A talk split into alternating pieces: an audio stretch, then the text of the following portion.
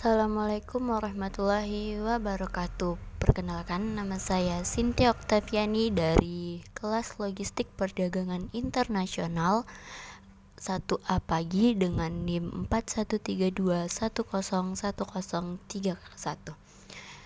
Pada kesempatan kali ini saya akan membahas mengenai isu kontemporer terkait dengan wawasan Nusantara Judul kasusnya itu kasus Ambalat sebagai bentuk pertaruhan harga diri bangsa dan negara dari deraan kepentingan ekonomi politik neo imperialisme.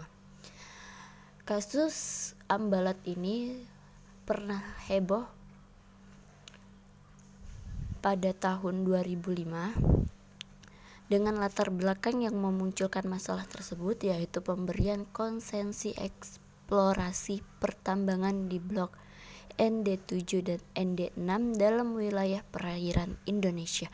Itu tepatnya tuh di Laut Sulawesi, perairan sebelah timur Kalimantan oleh perusahaan minyak Malaysia, yaitu Petronas pada PT Shell pada tanggal 16 Februari 2005.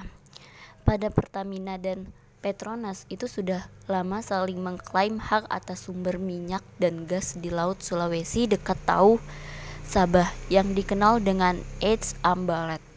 Kedua perusahaan minyak dan gas itu sama-sama menawarkan hak eksplorasi ke perusahaan asing. Nah, blok Ambalat Ambalat diperkirakan memiliki kandungan 421,61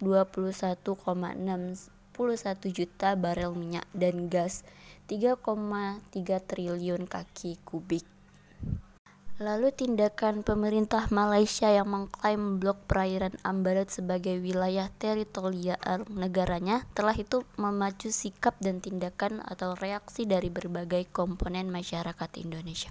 Bahkan banyak anggota bahkan banyak anggota masyarakat yang sikap mengikarkan diri sebagai crop sukarela apabila konflik klaim wilayah perairan Ambalat itu termanifestasi menjadi perang terbuka.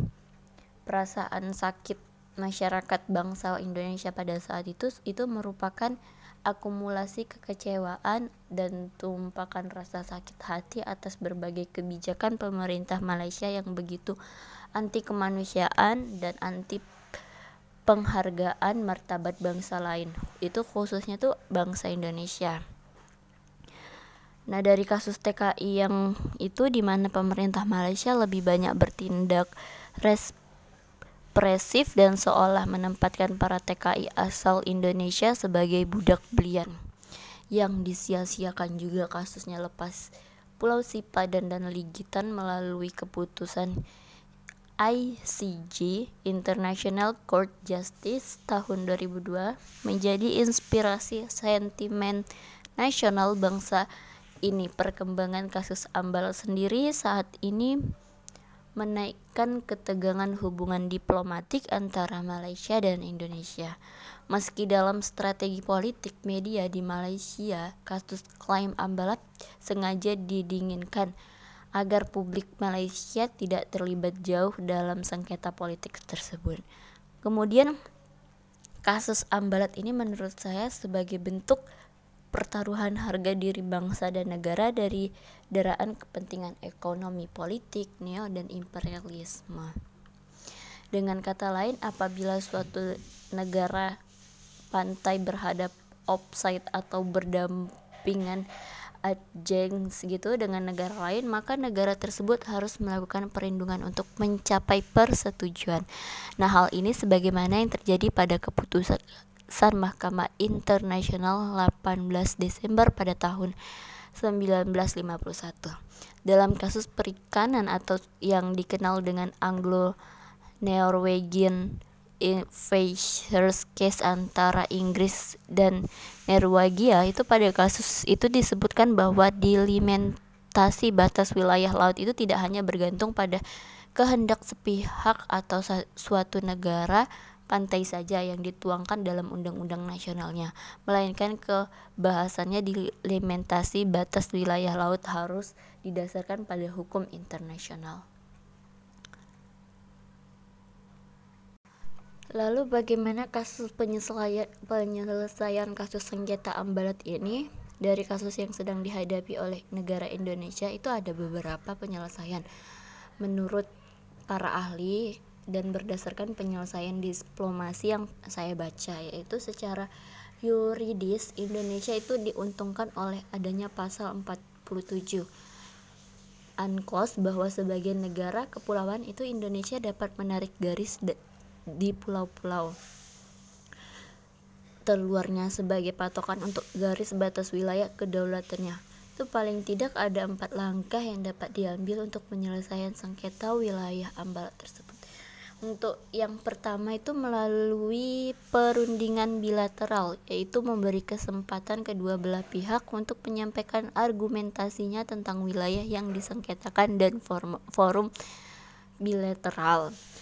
Nah, selanjutnya itu masuk langkah kedua dengan menetapkan wilayah sengketa sebagai status quo dalam kurun waktu tertentu. Ini pada tahap ini tuh bisa saja dilakukan eksplorasi dari di blok Ambalat sebagai sarana untuk menumbuhkan rasa saling percaya kedua belah pihak. Pola ini tuh pernah dijalankan Indonesia Australia dalam mengelola celah Timor. Lalu langkah ketiga itu kita bisa memanfaatkan organisasi regional sebagai sarana solusi konflik. Nah, misalnya melalui ASEAN dengan memanfaatkan High Council seperti terma seperti termasuk dalam Treaty of Amity and Cooperation yang pernah digagas dalam Deklarasi Bali pada tahun 1976. Namun Malaysia akan enggan menggunakan jalur ini karena takut dikeroyok negara-negara ASEAN lainnya.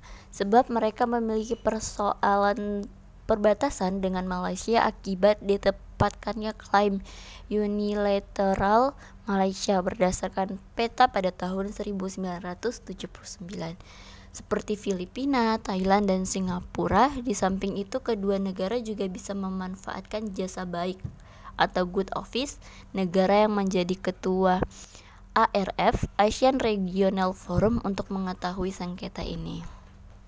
Namun jika langkah ketiga tersebut tidak juga berjalan, masih ada cara lain, yaitu membawa kasus itu tuh ke Mahkamah Internasional sebagai langkah non-political legal solution. Mungkin ada ke engganan Indonesia untuk membawa kasus tersebut ke MI karena pengalaman pahit atas lepasnya itu si Padan dan Ligitan. Tetapi jika Indonesia mampu menunjukkan bukti yuridis dan fakta-fakta lain yang kuat, peluang untuk memenangkan sengketa itu cukup besar. Pasal-pasal yang ada di UN CLOS UNCLOS 1982 itu cukup menguatkan Indonesia. Bukti ilmiah posisi Ambalat yang merupakan kepanjangan alamiah wilayah Kalimantan Timur, bukti sejarah bahwa wilayah itu merupakan bagian dari kerajaan Bulungan, penempatan kapal-kapal patroli TNI Angkatan Laut adalah modal bangsa Indonesia untuk menangkan sengketa tersebut. Nah, mungkin hanya itu yang yang bisa saya sampaikan. Kurang dan lebihnya mohon dimaafkan. Wassalamualaikum warahmatullahi wabarakatuh